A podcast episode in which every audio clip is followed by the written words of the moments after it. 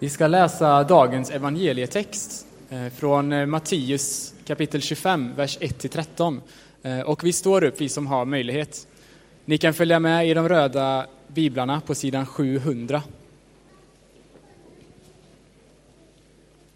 Jag läser. Då blir det med himmelriket som när tio unga flickor gick ut med sina facklor för att möta brudgummen. Fem av dem var oförståndiga och fem var kloka. De oförståndiga hade tagit med sig facklorna, men inte någon olja till dem. De kloka hade med sig både oljekrukor och facklor. När brudgummen dröjde blev alla dåsiga och föll i sömn. Vid midnatt hördes ett rop. Brudgummen är här, kom ut och möt honom. Då vaknade alla flickorna och gjorde i ordning sina facklor. De oförståndiga sade till de kloka, Ge oss av er olja, våra facklor slocknar. De kloka svarade, Den kan aldrig räcka både till oss och till er. Gå istället och köp hos dem som säljer olja. Men medan de var borta och köpte kom brudgummen. De som stod färdiga följde med honom in till bröllopsfesten och porten stängdes. Efter en stund kom de andra flickorna och ropade Herre, Herre, öppna för oss. Men han svarade Sannerligen, jag känner er inte. Håll er därför vakna. Ni vet inte när dagen och timmen är inne. Så lyder det heliga evangeliet.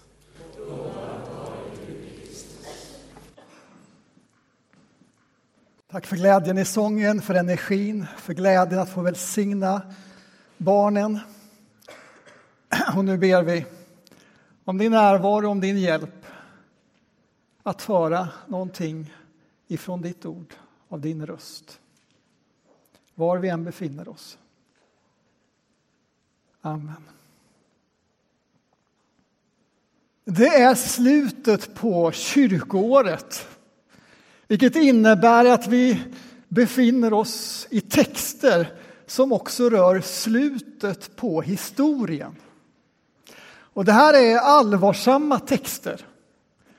Och som förkunnare så är det lätt att tänka ah, jag tar någonting annat istället. Inte minst en dag som denna när vi får välsigna barn och har med släkten är med och vi har kören som sjunger med glädje och det är en fest. Och så kommer temat vaksamhet i sena tider, i allvarliga tider.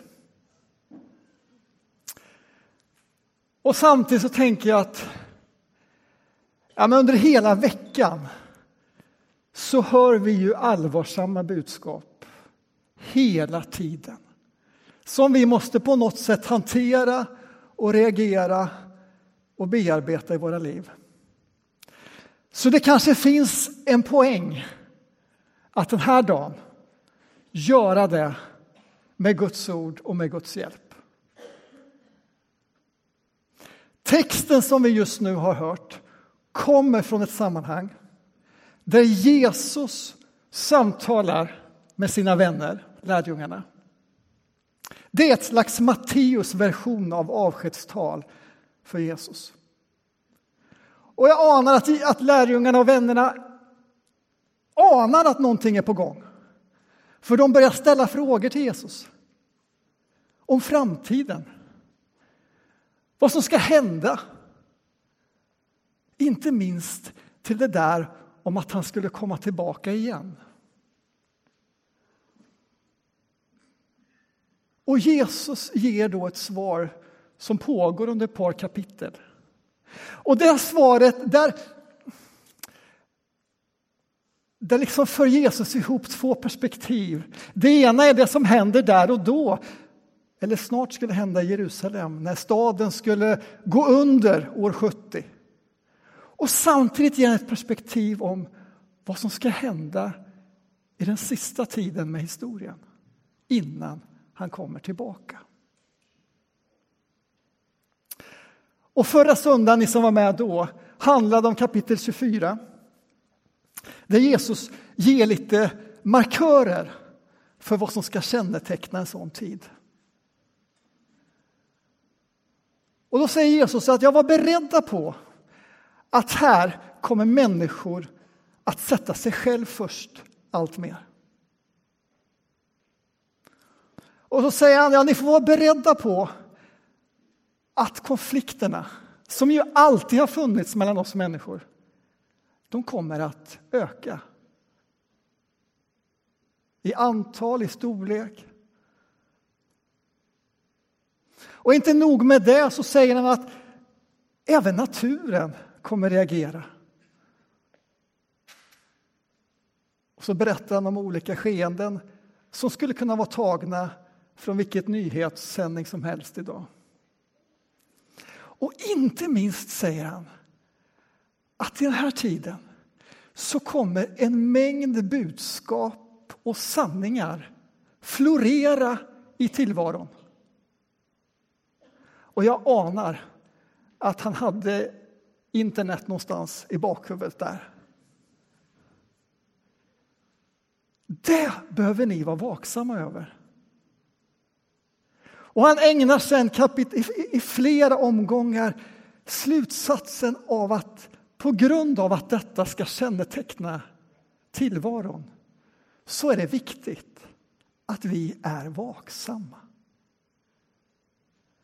Och då kommer denna liknelse tillsammans med flera andra liknelser för att just skapa den här poängen av vaksamhet. Och då är det ju situationen fest. Det är bröllop, eller åtminstone bröllopet på gång. Ett av livets stora glädjeämnen, att få gå på fest på bröllop. Det som är lite speciellt i berättelsen är ju att brudgummen är inte vem som helst. Det är Gud själv i Jesus Kristus. Och så är vi människorna tärnorna.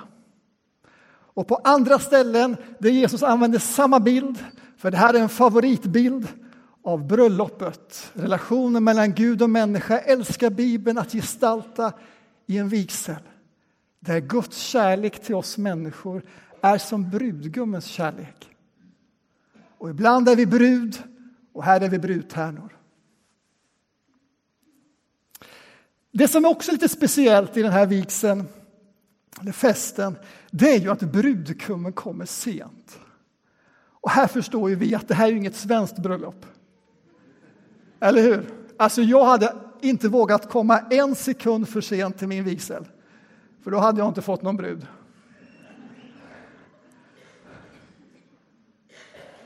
Men du som kommer ifrån Mellanösterns kultur eller andra kultur kanske kan känna igen er. Inte lika ovanligt att det där med tider inte är riktigt vad vi förväntar oss. Brudgummen dröjer och det blir natt. Och tärnorna slumra till. Vem orkar hålla sig vaken då? Och så kommer då poängen att även om brudgummen dröjer så är det viktigt att hålla kvar vaksamheten. Och så använder Jesus bilder av oljan i lampan eller uppdelningen i att vara förståndig eller oförståndig. Och det här är frågor som kyrkan nu då i 2000 år har igen och igen fått fundera på i sin tid. Vad innebär det att ha den där oljan i lampan? Vad innebär det i vår tid att vara förståndig. Och det finns säkert flera svar på det. Och jag skulle vilja ge ett svar utifrån vad Matteus tidigare har berättat att Jesus har talat om förståndiga och oförståndiga. Och då får vi gå lite tidigare i boken och gå till kapitel 7. Så kommer vi också där till en liknelse. Och du som är van att gå i kyrkan, kanske du har gjort det sedan du var liten och gått i söndagsskolan, så anar jag att den här storyn kom tidigt in. Berättelsen om de två husbyggarna. Och här säger Jesus följande. Den som hör dessa mina ord och handlar efter dem är som en klok man som byggde sitt hus på berggrund. Regnet öste ner, floden kom, vindarna blåste och kastade sig mot huset men det rasade inte eftersom det var byggt på berggrund. Den som hör dessa mina ord men inte handlar efter dem är som en dåre som bygger sitt hus på sand. Regnet öser ner, floden kommer och vindarna blåser, störtar sig mot hans hus och det rasar och raset blir stort. Nu står det visserligen klok och dåre, men egentligen, i grundtexten är det samma ord. Förståndig och oförståndig. Så det är samma uppdelning. Och vad kännetecknar då den förståndige den oförståndige byggmästaren? Ja, de bygger ju var sina fina hus med Ikea-kök och vad det nu kan vara för någonting. Och allt är sig likt, säkert under lång tid. Tills prövningen, svårigheten kommer. Då visar det sig att det gjorde skillnad hur man byggde sitt hus. Eller snarare vilken grund man la till sitt hus. Vad var det för skillnad? De hade hört samma budskap, de här byggmästarna. Men Jesus säger att deras liv var ändå präglade av olika budskap. De levde inte efter samma budskap. Och i grund och botten är det kanske inte vad vi tänker eller tror eller tycker utan vad som faktiskt finns i botten i våra liv.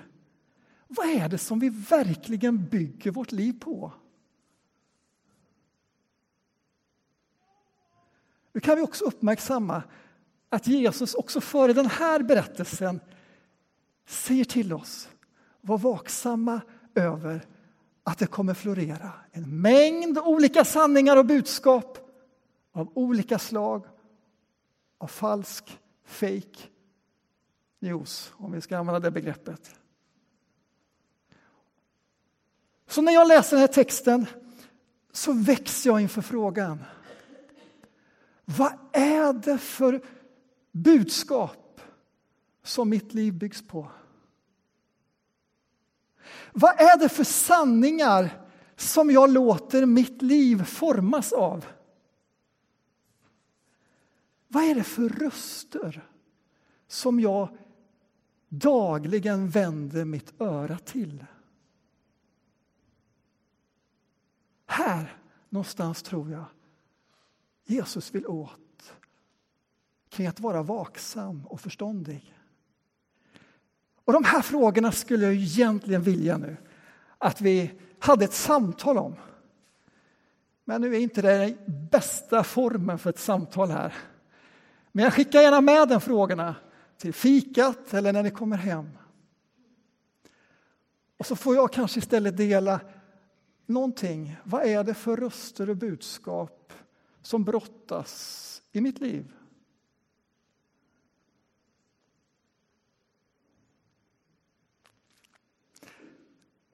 När jag hör nyheterna eller sätter på apparna, nyhetsapparna eller vad det nu är på sociala medier och möts av det där som ändå ger en insikt om det är allvarliga tider.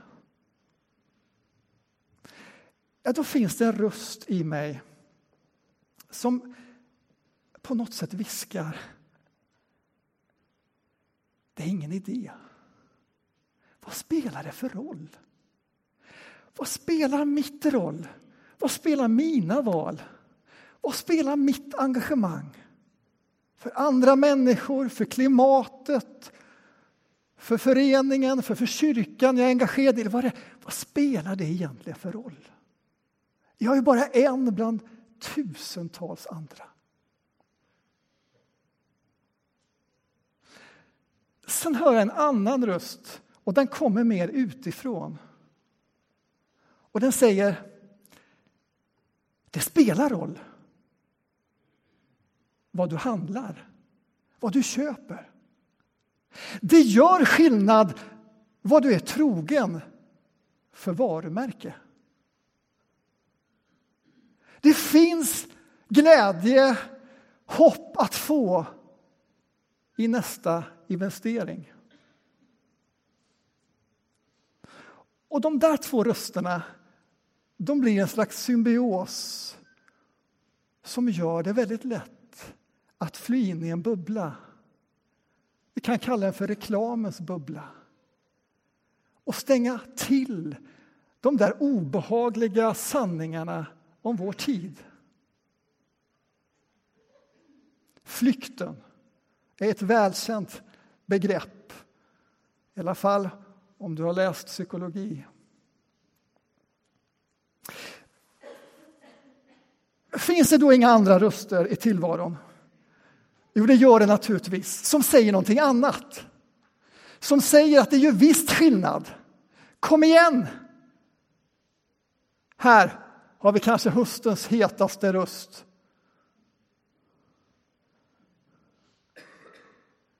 Jag ser att några ler och nickar. Eh, inte helt okänd för några i alla fall. Eh, Jordan Peterson, denna eh, person som väcker så mycket uppmärksamhet och rabalder i tv-soffor och tv-showar och på sociala medier och inte minst då ur hans bok 12 livsregel. Ett motgift mot kaos. Ja, vilken rubrik! Ja. Här förmedlar han på lite sitt nästan militäriska sätt. Kom igen nu! Sträck på dig! Ta ansvar, det gör skillnad. Engagera dig. Följ inte bara stundens impulser. Sök vad som är meningsfullt. Vad som är gott för morgondagen och för din granne. Och när jag hör honom eller läser så känner jag yes. Det är mycket som är gott och mycket man känner att här äntligen en röst som förväntar sig mer än shopping av oss.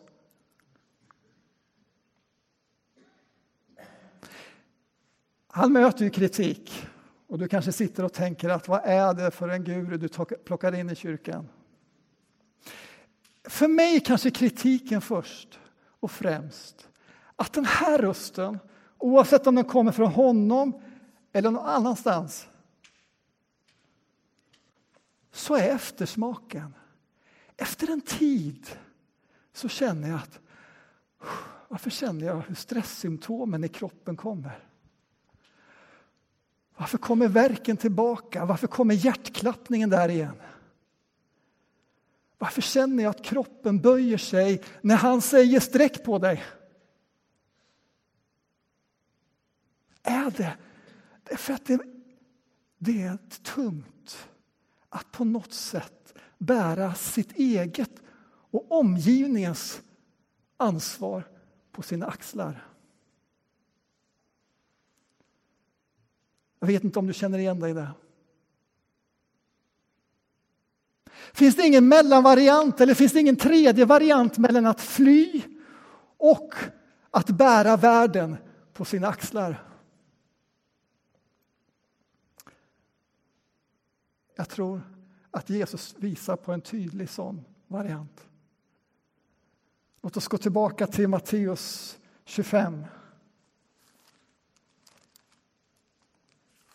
Berättelsen och liknelsen och det han berättar för sina vänner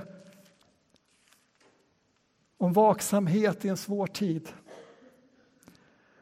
Och så går de därifrån efter det här talet. Och jag tänker mig att hans vänner är liksom peppade.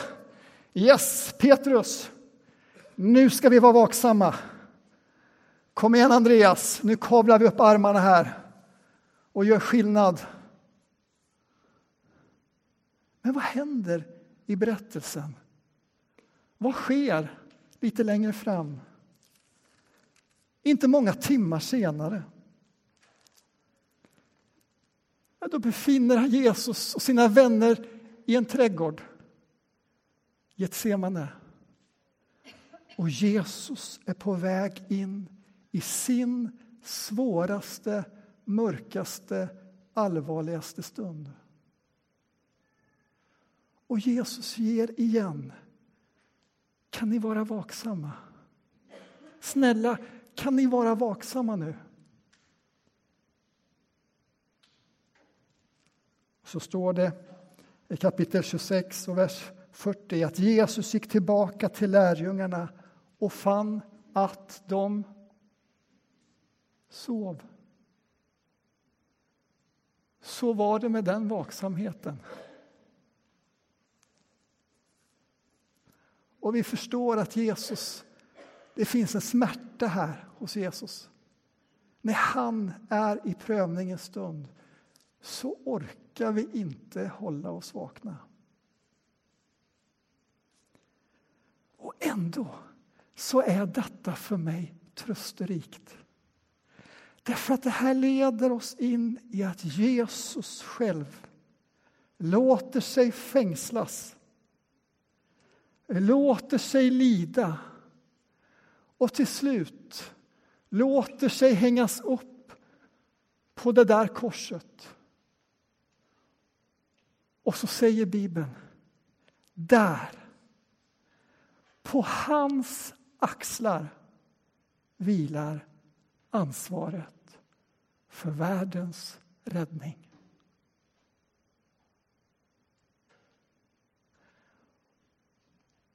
Och när den sanningen får sjunka ner, inte bara som en tanke utan som en sanning som får forma våra liv så säger Bibeln, nu kan vi sträcka på oss. Nu kan vi räta på huvuden. Nu kan vi kavla upp armarna och göra skillnad. Därför att vi kan samtidigt sänka axlarna och pusta ut. Gud själv har lagt bördan på sina egna axlar.